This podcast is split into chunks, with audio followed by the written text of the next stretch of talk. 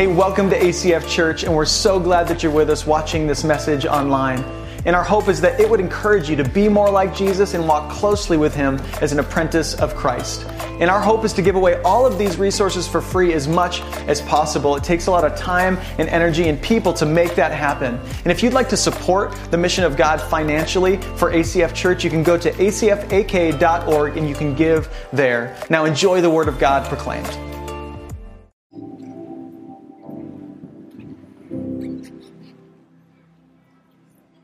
I want to welcome you this evening, whether you're here in person or you're watching us uh, at home or online. I want to thank you for being here on Good Friday. My name is Stuart, and I'm one of the pastors here at ACF Church.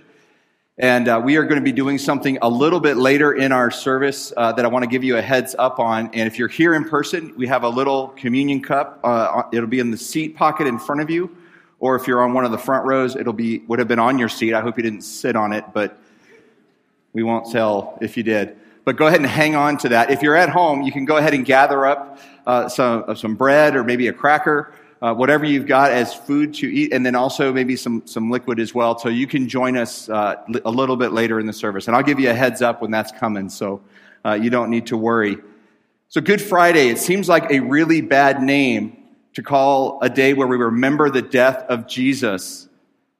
But if you know the end of the story, which we do, it makes sense and it really is good. It's a game changing event in the course of history and it brings us in right relationship to God. If you haven't been with us, maybe this is your first time or you, you haven't been with us for a little bit, we have been going through the book of Exodus, the first 12 chapters. And this is kind of a transition time as we celebrate or remember here on Good Friday. And so what we've been looking at is God's faithfulness to his people to move them from slavery in Egypt to freedom to follow God. And last week, Pastor Josh talked about the last plague, the plague of the firstborn in Egypt. And if, if you're not familiar with this, this is uh, a night where the Israelites were instructed to take a spotless lamb, sacrifice it, paint that blood on their doorpost and stay inside. The angel of death went through the nation of Egypt, the entire land, and took the firstborn of any household where that blood was not present. This is kind of, kind of gruesome, but this is what happened. This is the Passover, and this is what we remember. And God is a good God, and He gave, gave the Israelites something to remember this huge event, this earth shattering event that took them from utter bondage under a cruel leadership of the Egyptians into freedom to follow God on their own and in their own land. So this was a huge event. So he gave them this yearly reminder where they would sacrifice a spotless lamb and repeat uh, a ceremony so that they would remember the goodness of God. And as we come together tonight to remember Good Friday, we're reminded that just before Jesus is led away to be betrayed, arrested, tried, and crucified on a cross just outside Jerusalem. That he eagerly looked forward to taking communion, to eating the Last Supper, the last Passover that he would eat with his best friends here on earth. And we read about it in Mark. And so we're going to start there this evening. Mark chapter 14, and it says this And as they were eating, he took bread, and after blessing it, broke it and gave it to them, and said, Take, this is my body. And he took a cup, and when he had given thanks, he gave it to them, and they all drank of it. And he said to them, This is my blood of the covenant, which is poured out for many. Truly I say to you, I will not drink again of the fruit of the vine until the day when I drink it new in the kingdom of God. And so at a typical Passover, there are very specific food elements that take place, and they're all designed to look back at the Exodus event, back at the Passover event that allowed them to experience freedom from the Egyptians.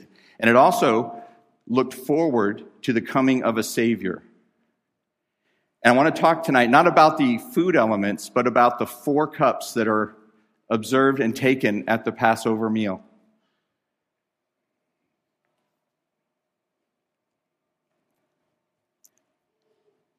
So each cup has a name that communicates a key truth about God to his people. And the key truths come from a passage in Exodus chapter 6, verse 6. And it reads this Say therefore to the people of Israel, I am the Lord, and I will bring you out from under the burdens of the Egyptians, and I will deliver you from slavery to them. And I will redeem you with an outstretched arm and with great acts of judgment. I will take you to be my people, and I will be your God.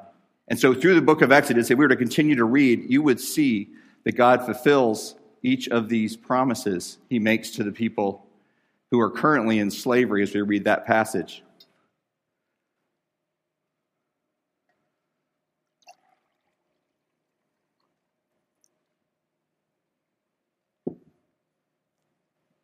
The first cup, the cup of sanctification. I am the Lord, and I will bring you out from under the burdens of the Egyptians. Sanctification means set apart, brought out. That is exactly what he did. Just before the fourth plague, the, the plague of the swarm of flies, if you were to read back and see what that was, God makes this statement in Exodus 8:22. But on that day I will set apart the land of Goshen, where my people dwell, so that no swarms of flies shall be there, that you may know that I am the Lord in the midst of the earth. Thus I will put a division between my people and your people. From that point on, the Israelites would no longer suffer any of the plagues that the Egyptians were being, being judged under. God had made a distinction, He had sanctified His people.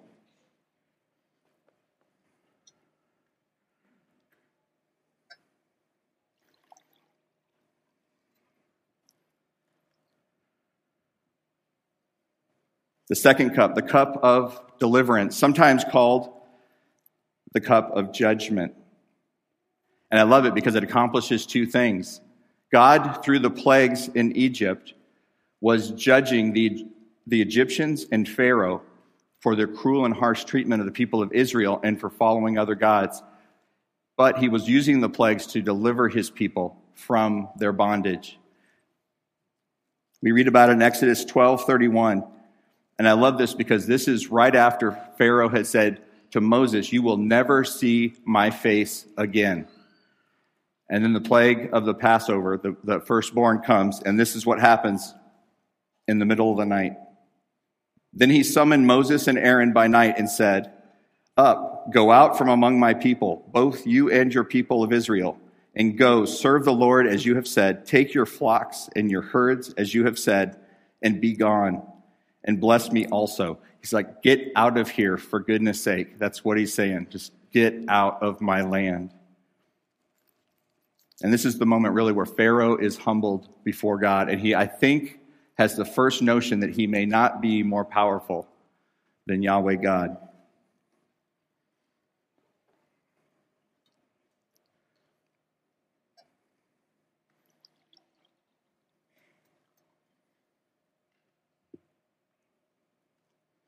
The cup of redemption.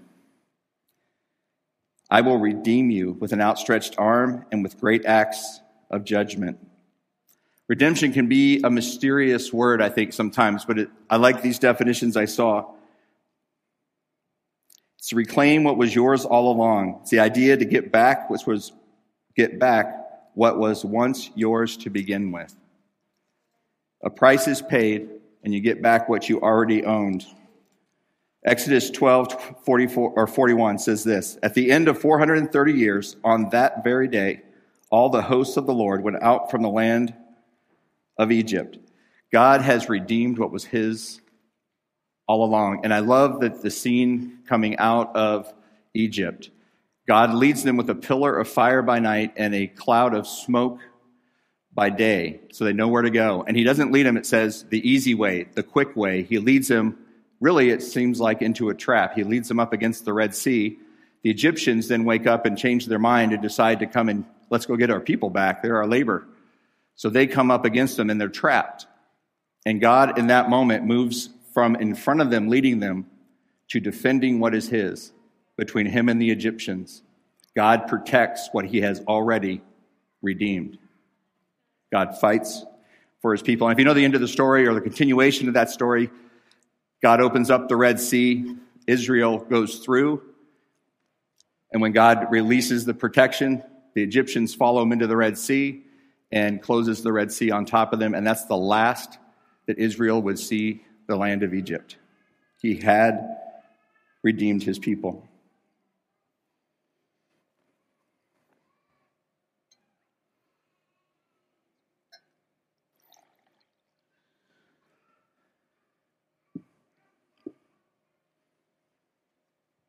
The cup of praise, I will take you to be my people, and I will be your God. Sometimes called the cup of restoration. What can you do when God has given you reason to celebrate? But celebrate. They were free. And so in Exodus 15, verses 1 and 2, we read really the start of a rather long song. It says, Then Moses and the people of Israel sang this song to the Lord, saying, I will sing to the Lord for he has triumphed gloriously. The horse and his rider he has thrown into the sea. The Lord is my strength and my song, and he has become my salvation. This is my God, and I will praise him, my Father's God, and I will exalt him. God had made a promise to Abraham so many years before that your descendants, I will bless them, but they will spend 400 years serving a nation in a nation that was not their own. And this was the moment that God had promised to bring them out. This was that moment, and they knew it, and they were praising God for it. So each of the four cups that are taken during Passover at different times, before, during, and after the meal, represent these truths to remind the nation of Israel, for those people who were present that actually went through that event, those who would be born to them in generations to come, and us.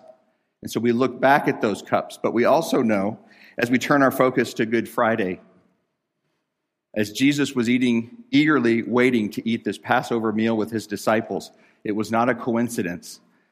These cups not only point back, but they also point forward to a Savior. And Jesus was making that connection as he ate Passover supper with his disciples. The cup of sanctification boldly speaks of the separation that occurs in us from death and sin to life and holiness. This is the work of God. It's not by our work, it's God's work. God declares us sanctified. It's a positional statement of fact when we put our faith in Jesus Christ. His perfection covers our sin. Hebrews 10:10 and by that will we have been sanctified through the offering of the body of Jesus Christ once for all. God separated out the people of Israel then, and he separates out the followers of Jesus today. The cup of deliverance and or judgment speaks of the two accomplishes that the accomplishments that were accomplished by the death of Christ on the cross. The first Jesus' death fully satisfied God's complete wrath and judgment of our sins. And second, this judgment laid on Jesus delivers us from death to life.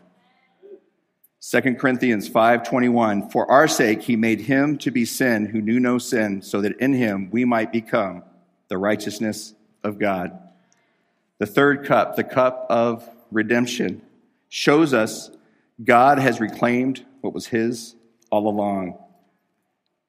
He's taken us from slaves to ourselves, slaves to sin, slaves to death, and brought us to Himself as servants of God, service, servants of righteousness, and servants of life. Galatians 3 tells us this Christ redeemed us from the curse of the law by becoming a curse for us.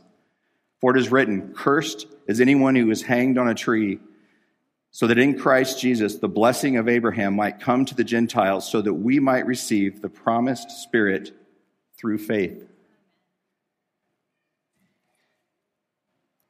The price paid during a Passover supper for all the years, 1500 years BC to the time of Jesus Christ, was a Passover lamb each family would, would give up that. That was the cost of redemption. The price hasn't changed, but for Christ, it's a once sacrifice for all, the Lamb of God, once for all of us. The final cup, the cup of praise, leads us to worship and praise our God who has been so kind to us. We've been given new life and adopted as sons and daughters of the King of Kings. That cannot change. Knowing what's coming on Easter, the resurrection of our Lord and Savior Jesus Christ, what can we do but worship and praise our God for the freedom and life he gives? 1 Peter 1 says this Blessed be the God our, and Father of our Lord Jesus Christ. According to his great mercy, he has caused us to be born again to a living hope through the resurrection of Jesus Christ from the dead. If we had time to read the accounts of the Passover supper that Jesus had with his disciples, you would see that the cup that Jesus used when he was making the covenant in his blood, the new covenant that he talks about, that we celebrate as the Lord's Supper, that we celebrate with the, the wine and the bread, would be the cup of redemption, the third cup. And if this is the case, what Jesus is boldly proclaiming is that I am the Passover lamb sacrificed for you. Now, you may be asking if you're OCD, what's up with the fifth cup? I can count. I just wanted to make you uncomfortable for a little while. So, the fifth cup in a Passover Seder, and Seder just means order. It's a Jewish word that means order. So, there's a bunch of things that they do in order. And one of the things they do is they pour a cup for Elijah. So, they call it the Elijah cup. And they don't drink this one. You may be thinking, yes, there's a lot of wine at a Passover. Um, but the Elijah cup. So for the Israelites, they were looking forward to Elijah coming because it had been prophesied that Elijah would show up before Jesus Christ, or before the Messiah, the, before the Christ would come. And Jesus boldly proclaims, He came. And he says it in Matthew 11 13. He says, For all the prophets and the law prophesies until John, and if you are willing to accept it, he is Elijah who is to come. So he came in the spirit and power of Elijah to usher in the Christ, Jesus, the Passover lamb, sacrificed for us. In just a moment, we're going to take communion together. And this is going to be the first time we've done this in over a year in this building. And I,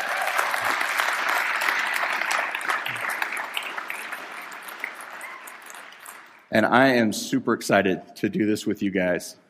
I am super excited. And I hope through the cups, for me, it enlightened and deepened my understanding of something I had grown up with in the church, known as communion or the Lord's Supper. And I'm like, it's not a very big supper, but it was part of a larger meal together to remember and to look forward to. As we look forward to his imminent return. So you can locate your communion cup, and I'm going to give you a hint here. I, the first time I did this, I ripped the entire top off, and the wafer was stuck in there, and then I had an open cup of juice. So carefully peel that little top plastic thing off, which will get you your, your wafer right there.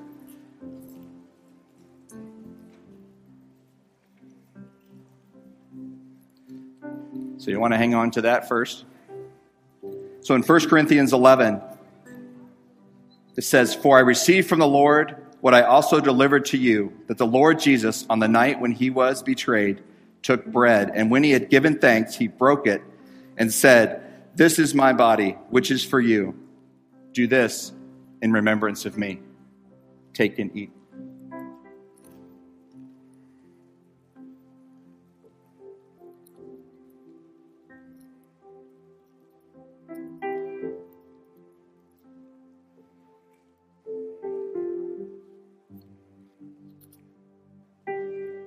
In the same way, also he took the cup after supper, saying, This cup is the new covenant in my blood. Do this as often as you drink it in remembrance of me. Take and drink.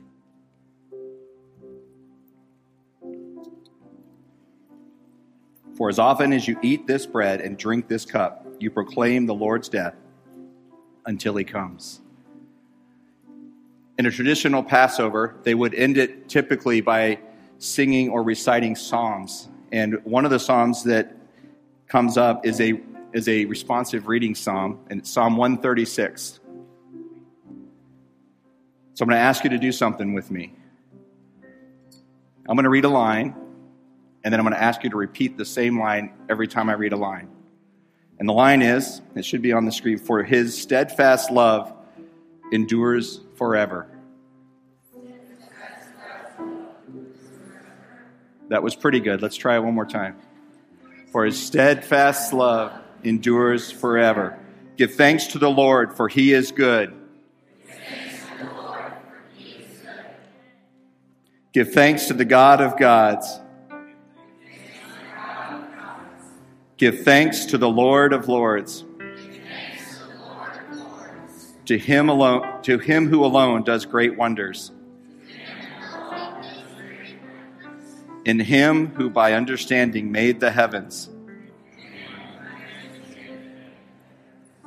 To him who spread out the earth above the waters. To him who made the great lights. The, the sun to rule over the day. The, the moon and stars to rule over the night. To him who struck down the firstborn of Egypt and brought Israel out from among them. With, with a strong hand and an outstretched arm. To him who divided the Red Sea in two and made Israel pass through the midst of it. But overthrew Pharaoh and his, lo- and his host in the Red Sea. And led and who led his people through the wilderness. To him who struck down great kings. Sihon, king of the Amorites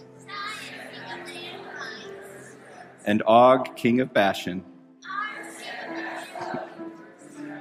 and gave their land as a heritage, a heritage to Israel, his servant. It is he who remembered us in our low estate and rescued us from our foes. He who gives food to all flesh. Give thanks to the God of heaven. Steadfast love endures forever.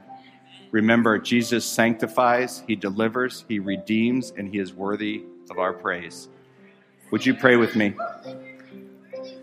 Dear Heavenly Father, I want to thank you so much for your great love for us, your love that has been demonstrated by Jesus Christ coming in the flesh living on this earth, interacting with us, showing us an example of the God who loves us dearly, and sacrificing himself as the spotless Lamb of God in our place, taking upon himself all of your wrath.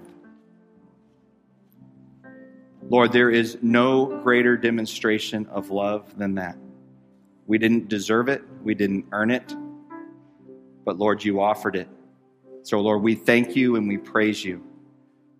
We thank you, Lord, that 3,500 years ago you saw fit to give us an example of what would take place 2,000 years ago when Jesus Christ gave his life on a cross for us. We love you, Lord, and it's in your name we pray. Amen. Thanks for watching this message from ACF Church. Uh, we hope it's encouraged you and challenged you to be more like Jesus and to walk with Him in a closer and more profound way. If you'd like to give to the mission of ACF Church, you can do so at the link on the screen or at acfak.org. We love you and we'll see you next week.